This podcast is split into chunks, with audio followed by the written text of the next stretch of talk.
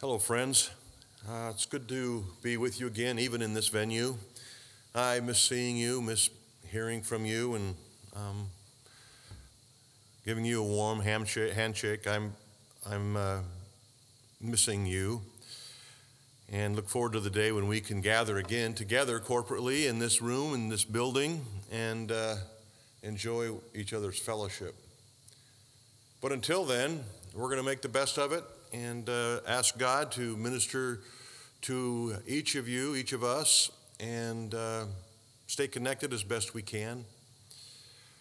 They say that absence makes the heart grow fonder, and I guess that's true now, isn't it? At least it is for me. Well, let me, let me begin our time together here in Philippians chapter 2, verses 1 through 4 by talking about the pandemic that uh, we are currently experiencing. Just so you know, this isn't the first pandemic that has graced this planet. Pandemics have been fairly regular part of human history. In the 1980s, there was the global HIV AIDS pandemic. Somewhere in the neighborhood of 35 million people died. Prior to that pandemic, there was the Spanish flu of 1918 and it killed approximately 40 million people. We've all heard of the bubonic plague or the black plague that killed an estimated 200 million. Yes, 200 million, you heard me. That happened 500 years ago. These numbers are staggering and dwarf the death toll that we are now seeing in our current pandemic. And we're praying daily that we'll stay far below the numbers that I've just read to you. We know that government officials, medical personnel, scientists, infection uh, disease specialists are working around the clock all over the globe to create a vaccine for the coronavirus. They tell us that it's at least a year away from production, and so it seems the global panic continues. I hope you have enough toilet paper to last a year. Well, see, God's original design for humanity was to create joyful beings that would live in a utopian environment. Unfortunately, there are many things that interrupt that environment, that interrupt our joy that God intended for us. Presently, I think the world's joy quotient is on its way down. The global pandemic that we're facing has put a serious and universal dent in humanity's joy for good reason.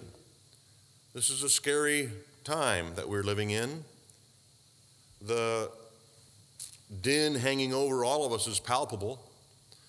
I was running errands the other day, and as I was going around to different stores picking up different things, I observed a noticeable somberness. Maybe you have too, and many people, if not most people. I don't recall seeing anyone joking or laughing like normally I would when I was out. It seems like a, a giant vacuum has sucked the joy out of our daily lives. It's in times like these that we need some kind of hope to encourage us. And I think in Philippians chapter 2 verse 1 we get such hope. Let me read it for you. Philippians 2 1 says, So if there is any encouragement in Christ, any comfort from his love, any participation in the Spirit, any affection and sympathy, what wonderful words those are. Those are the kind of words that bring us hope in hopeless times. Those of us who are genuine believers and are following Christ have these truths that I just read for you uh, to bring us hope, even joy, in the midst of uncertain times. Let me go through them one at a time. There's four of them. Paul first said that we have encouragement in Christ. Brothers and sisters, we have encouragement in Christ, don't we? In spite of all that's going on around us, we have encouragement in Christ. Have we not been promised the forgiveness of our sins? Have we not been promised unfading inheritance? Have we not been promised an eternal home one day to which we will go? Have we not been granted freedom from guilt over our sin and failure? Oh, friends, we have encouragement in Christ. And then Paul says we have comfort from God's love. if there is one overriding idea that brings encouragement in difficult times, comfort in our distress, it is this that God loves us. The God who knows the beginning from the end, who controls the paths of the stars and even the meticulous movements of viruses, that God loves us, the Bible says. Paul said right there in verse 1 of chapter 2.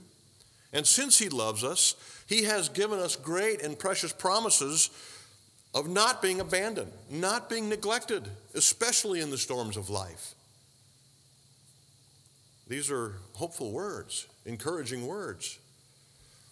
God loves us. We have encouragement in Christ. And thirdly, Paul says we have participation with the Spirit of God. Here's another great source of encouragement, I think, in uncertain times. The Holy Spirit of God participates in every genuine believer's life and every genuine believer participates with the Holy Spirit. We participate with the Holy Spirit to accomplish the purposes of God. All the while, He participates with us, making us more like Christ. He said back in verse 6 of chapter 1 that he who began a good work in you will complete it. Not only will God complete his work in you, he'll complete his work through you. So, being in partnership with the Holy Spirit of God brings a sense of invincibility with it. Nothing will happen to you or to any one of us until God has accomplished his purposes through us. Next, Paul says in verse 1 that we have affection and sympathy. Sympathy is also translated mercy in other New Testament places. Does knowing God does having this assurance that God is a loving God, that He is affectionate and sympathetic towards you, bring you hope and encouragement and joy? Does knowing that God has sympathy and mercy towards you bring joy to your soul? It does me. What would we do without the mercy of God? God is merciful and sympathetic with us because of his affection for us. Affection and sympathy, affection and mercy. This brings hope because God cares. All of these are wonderful, true, and encouraging thoughts just from verse 1. I wish I could spend more time taking or talking about all these ways that a relationship with God brings hope and joy in scary times, but I have to preach to you Philippians chapter 2, verses 1 through 4. This letter, of course, as you know, was written by Paul to a very good and healthy church in Philippi. It was one of Paul's favorite churches. This church was full of support for Paul's missionary efforts. They prayed diligently for him. They sent people to help Paul on his missionary journeys. They financially supported Paul as much as they possibly could. They were actually partners with Paul for the gospel. Paul praised God for this back in chapter 1, verse 5. He said, I praise God because of your partnership in the gospel from the first day until now. Paul and this church were intimately connected, and they loved one another. But the objective of this letter was to encourage their joy as they continued to partner in gospel ministry. Paul wanted them to be joyful people as they worked side by side with Paul and with each other in bringing the good news of God's love and forgiveness in Jesus Christ to anybody who would listen. This is what the Holy Spirit wants for us, Sun Valley Church. He wants us to partner with the Holy Spirit and with one another to make sure that the gospel gets out into Yakima and beyond. As I said to begin this sermon, God wants us to be joyful people, especially as we partner together to take the good news of Jesus Christ to our friends and neighbors. Those two things go hand in hand joy and partnering in the gospel. One of the surest ways to interrupt joy and undercut the gospel message is to have failing relationships between Christians. Unfortunately, this is more common than it ought to be. Last week, we looked at Philippians chapter 1, verse 27 through 30, and we discovered that in order to maintain joy in the midst of challenging circumstances, we must stand firm together. We must strive side by side together for the, cause, for the cause of the gospel. We must shun fear together, and if necessary, we must suffer together. All these things are relational. Today, we're going to look at chapter 2, verses 1 through 4. So, if you have a Bible, I want you to open it to Philippians chapter 2, verses 1 through 4, as I read it for you.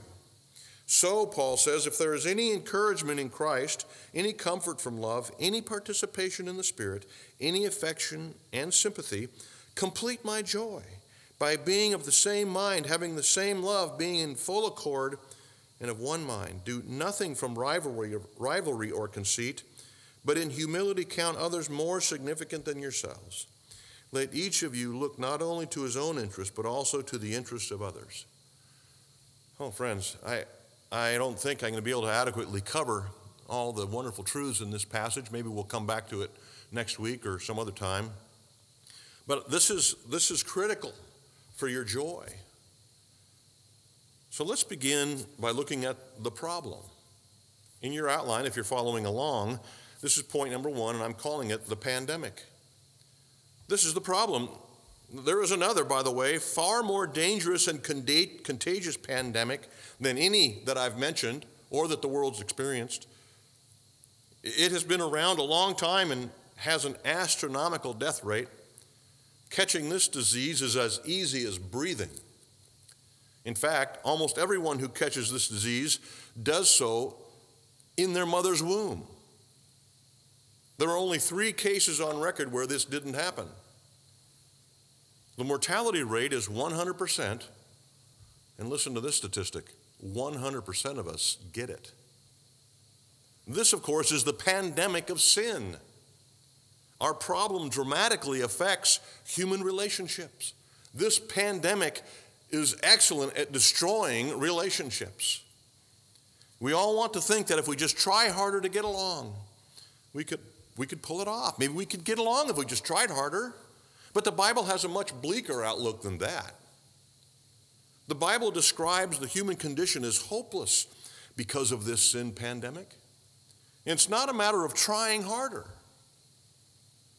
The cause of failing relationships is found in verse 3. Look at it with me. Do nothing from rivalry or conceit, Paul said. And just so you know the seriousness of this condition, we are not immune to it in the church. Becoming a Christian doesn't cure the disease. Even this great church in Philippi had disunity issues. Their struggle with unity was addressed by Paul in every single chapter in this letter. Paul wanted to address this issue head on because he knew that one of the greatest enemies of joy in the Christian life is disunity in the church. Disunity, of course, comes in many different forms, but always as the result of rivalry and conceit. Rivalry, rivalry is also translated selfishness. That may make more sense to you. Um, is there selfishness, Sun Valley Church, in any of your relationships? Maybe I should ask it this way Do you have any relationship that doesn't include selfishness? Selfishness always results in the loss of joy. Eliminate selfishness, and you can cure any relationship difficulty. This is why I use these verses, Philippians chapter 2, verses 1 through 5, in all of the marriage counseling that I, that I do. Because if you get this right, if you get these verses right in your marriage, you get marriage right. The second culprit of our disunity in the church is conceit. Some versions translate this word empty conceit or vain glory. It's just another term for pride. This culprit lies at the bottom of all of our sin and all of our discord. This is at the epicenter of this sin pandemic pride. If we didn't have prideful selfishness, we wouldn't have any problems getting along with one another. But we do. All of us resist not being first. We want to have it our own way, and we want it whenever we want it. It comes naturally to us. This virus infects every relationship we're in in marriage, in home, in church, at work. It infects all of our relationships. Failing relationships are a result of sin, and this robs us of joy and impedes the effectiveness of the gospel message. That's the problem. That's the pandemic. What's the prescription? To take you to point number two Well, Paul writes a two part prescription that cures the disunity that comes from prideful selfishness. Here's part one have common interests. Look at verse 2. Complete my joy by being of the same mind, having the same love, being in full accord, and of one mind. Part one of Paul's two part prescription is to have common interest. We can see the worldly version of this taking place right now in our fight against the coronavirus. For the first time in years, people are actually coming together. Why? It's because we have a common interest in defeating the enemy. We are helping each other. There is an unprecedented bipartisanship between Republicans, Democrats in America. Even between international enemies, there is agreement and unity. There are some very heartwarming stories coming out of the crisis that we're, fa- we're facing. But here, in these four verses, Paul isn't just asking people to forget about their disagreements, he's going a step further than that. He's asking them to find common ground. Common ground. He wants them to have the same mind, the same love, being in full accord with one mind. And that common ground is Christ. I'll get to this next week or the week after, but in verse 5 it says this Have this mind, that one mind, that one interest, that common interest in yourselves, which is yours in Christ Jesus. Christ is the common ground. The only way that we will ever find any lasting unity and harmony in home or in church or at school or in workplace is not to try harder to be nice. No, the only way that we will find unity and harmony is if we remove ourselves from the throne and place Christ there. If we would all do that, when we would then experience joyful unity and the harmony that Paul is pleading for. If Jesus is the actual Lord in our lives, in our church, in our marriages, what we would discover is that our mutual commitment to Him would override personal preferences. Instead of making much of ourselves and fighting for our rights or our opinions, we would make much of Christ together with a united front. And then would come joy and effectiveness. The second part of Paul's prescription was humility. He said the first part was this idea of having a common interest found in verse 2, but the second part is humility, and that's found in verses 3 and 4. Let me read those for you. Do nothing from rivalry or conceit, but in humility, listen, count others more significant than yourselves. that's countercultural, isn't it? Count others as more significant than yourselves. Verse 4 let each of you look not only to your own interests, but also to the interests of others. Paul knows us. This is amazing. Pride always seeks its own interests. Paul here is contrasting humility and pride. So pride is always seeking its self interest, but humility always seeks the interest of others. How can you be genuinely humble? And by the way, there's no difference between pride and false humility. In fact, false humility nauseates most of us. Paul says that the way to true humility is listen, look at verse 3 to believe that others are more significant than you are. If you truly believe that, you will seek their interest before your own. You'll, you'll offer to meet their needs before you look out for your own needs. Instead of demanding your rights, you'll ask, what is best for them? This makes complete sense, which is why we should train our children to think this way. It seems that there is such an emphasis in young parenting conversation on the self esteem of the child. It seems that many young families orbit around their children, this is classic thinking of a fallen sin nature. It's betrayed in the term self esteem.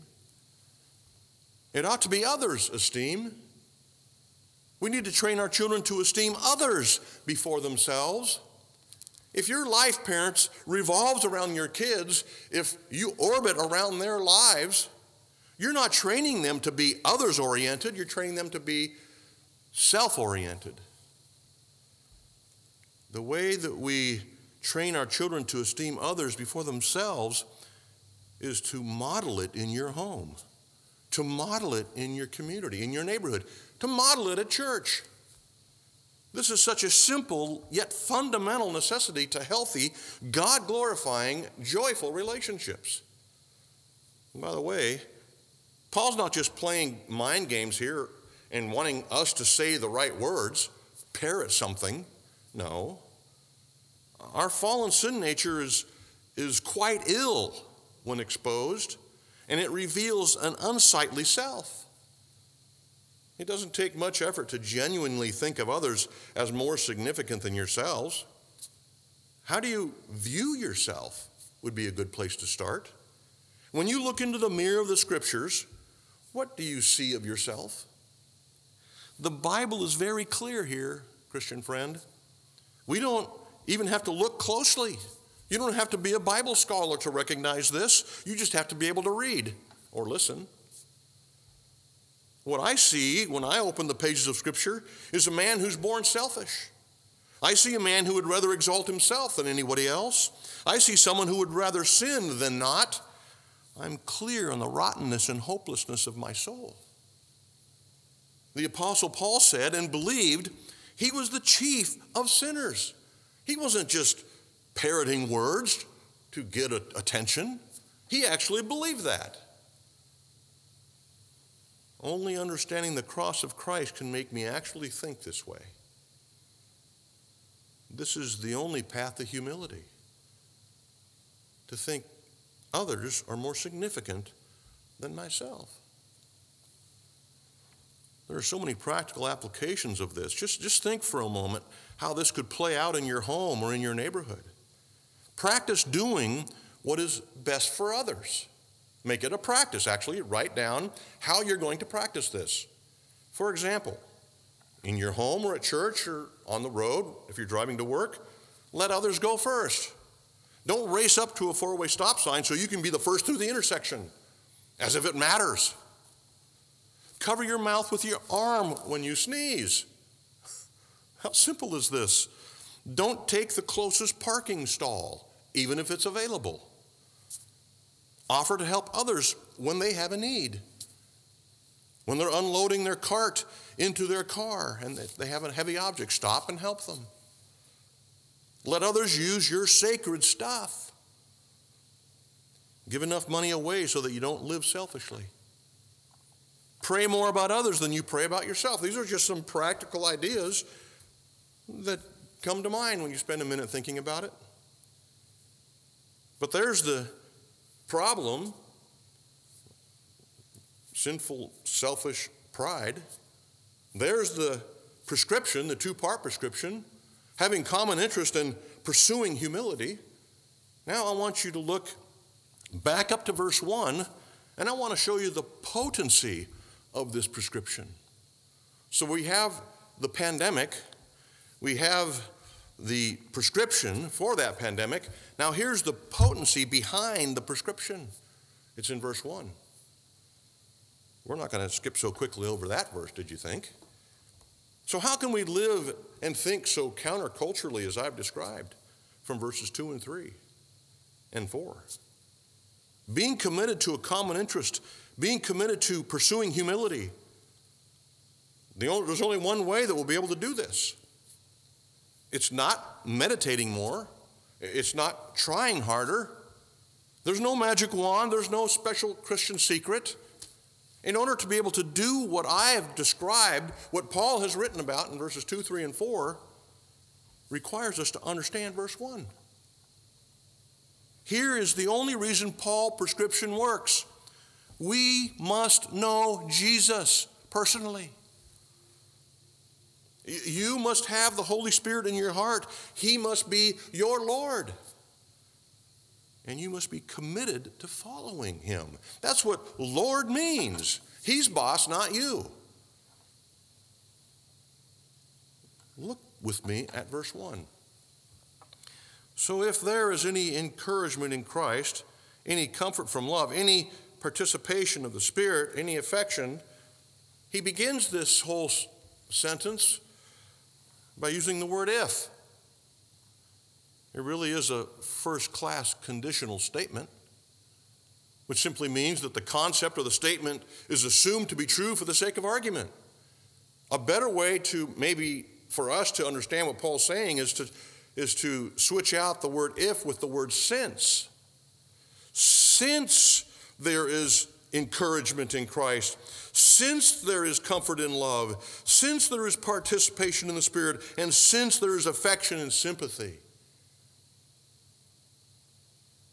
These statements are true of us who know Jesus and allow us to accomplish the things in verses 2 through 4. You see, the potency of the prescription to be humble and have a common interest is seen in these four things because they describe a person who actually has a relationship with Jesus. Encouragement in Christ, comfort in God's love, participation with the Spirit, and affection and sympathy. Because of these four things, we can be like minded and have the same love, being of one spirit and purpose. We can count others more significant than ourselves. We can look to each other's interests before our own. Oh, I'm not, I'm not saying our old nature is going to go quietly, not at all, because it has a natural bent to be selfish. But because we know God, and have His Spirit living in us, we can and must constantly resist our natural tendencies. God has designed humans to be in loving, joyful relationships. But because of the fall, because of this pandemic I've been describing, we are in a constant battle with the flesh, with self. But in verse 1 lies the potency behind the prescription. Let me go through these quickly, and I'll end with this. First, let's look at encouragement in Christ. Encouragement in Christ. What this means is encouragement from Christ. Did Christ encourage us concerning our love for one another? yeah, John 13. He commanded us to love one another. How about John 17? Did he encourage us to be unified? Yes. He prayed to the Father that we would be. So, friends, this isn't a, a, a simply an encouragement to be in Christ. It's a command. We are to love one another. We are to be unified. And those of us who claim Christ as Lord must follow him in these matters. Secondly, comfort from love. This is one of the great sanctifying effects of marriage comfort from love. And you thought marriage was about making you happy, didn't you? Right? No, it's designed by God to make you holy. This is important to understand. As Christians, we receive comfort from God's love for us, right? This is what happens when you come to Christ by faith. God's love for us actually strengthens our human relationships because we can pattern our love for others off God's love for us. This is what Jesus said in John 13, 34, and 35. Jesus said that our love for each other should be just like his love for us. And his love for us for us is amazing sacrificial, complete, unconditional. Is your love for others in your life, starting with those in your home, just like Jesus' love for you? I think that's a good question. Amazingly and thankfully, God's love is not dependent on our lovability.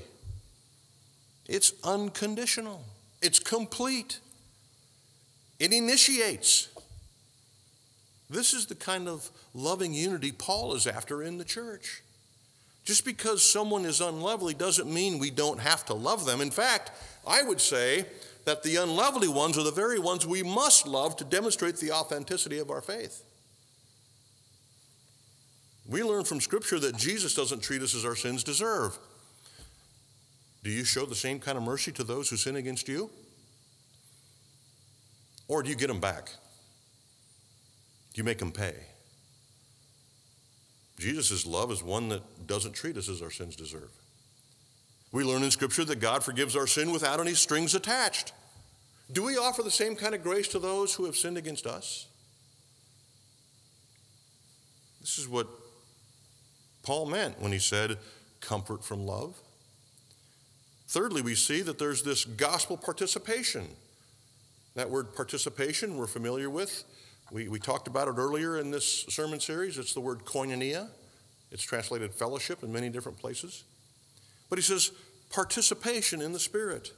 The partnership and fellowship that Paul is describing here in verse 1 exists in Christians because God created it. It exists not because we have things in common in a worldly sense, it's because we have things in common in a spiritual sense. We are mutually connected to Christ and hence to each other. In John chapter 1 John rather chapter 1 verse 3 the apostle John speaks of this intimacy of Christian fellowship. Let me read it for you. 1 John 1 3. That which we have seen and heard, we proclaim also to you, so that you too may have fellowship with us. And indeed, our fellowship is with the Father and the Son, his, or rather, his Son, Jesus Christ. This basically means that because we have a vertical relationship and fellowship with God through Jesus Christ, we also have a horizontal relationship with each other. Because of our relationship with Christ, we are in fellowship with each other. This is very important to understand, Sun Valley Church. If you have Christians either inside your home or outside your home with whom you are struggling, then you not only have a problem with them, you have a problem with God. Your struggling fellowship with others is an indicator of your struggling relationship with God. Even if you think that the damaged relationship is their fault, it remains on your plate to do something about it. Fourthly, affection and sympathy. There to conclude verse 1. Paul is appealing, appealing to the believer's experience of the mercy of God. If you are a Christian, then you have experienced his sympathy. That word sympathy simply means mercy. We all deserve a lot worse, but instead, because of Jesus Christ and his work when he was on this planet, his perfect life and sacrificial death, we have received God's favor. We've received his mercy. Are you a follower of Christ? Is he your Lord and Savior? If so, then you know his sympathy, you know his mercy. You have a personal experience with God's sympathy, which means you can demonstrate that sympathy, that mercy, to those in your life who don't deserve it. Affection is the motivator of sympathy. The reason God has mercy on you and on me is because of his affection towards us. Affection is something that wells up within our heart and minds towards people that we love. Sympathy is what you show towards these people that we love. Mercy. So, why is Paul writing all of this? Is it just so his friends can be happy? Or is there a greater purpose behind this whole idea here in chapter 2, verses 1 through 4? Well, I think there's a great purpose that goes beyond just his desire to have happy friends. I think Paul would give this answer that we must seek healthy Christian relationships not only because our joy depends on it, but because joyful Christian relationships are the power behind an effective gospel witness. And both of these things, our joy and an effective gospel witness, bring glory to God. That's why Paul included that here. That's why the Holy Spirit inspired him to write it. Friends, the coronavirus is an opportunity to practice our common interest in Christ with humility. We have an unprecedented opportunity to prefer one another. We can show the world what it means to be truly Christian. Let's do this, friends. Let's take this advantage, this opportunity that God has given us during this pandemic that we have with the coronavirus. Let's be Christians, Sun Valley Church. Pray with me as we close together. Father in heaven, we thank you that we've been able to come into your presence, even though we're separated by miles. Um, but around this video, we're able to come into your presence, receive instruction from your Holy Spirit that encourages our Christian life to bring glory to you and joy to us. Father, I pray that by the power of your Holy Spirit, that you would work out these practical implications in our lives on a daily basis. That we, we would be a people who are committed to a common interest, a common purpose with humility, based on the power of having a relationship with Jesus Christ, a personal relationship that affects everything we do and think. God, work in our lives. Work through Sun Valley Church in this critical moment in the history of Yakima. Use us to bring glory to your name and joy to our people. Grow our church even when we can't meet. God, do this, please, in the name of Jesus Christ, our Savior. Amen.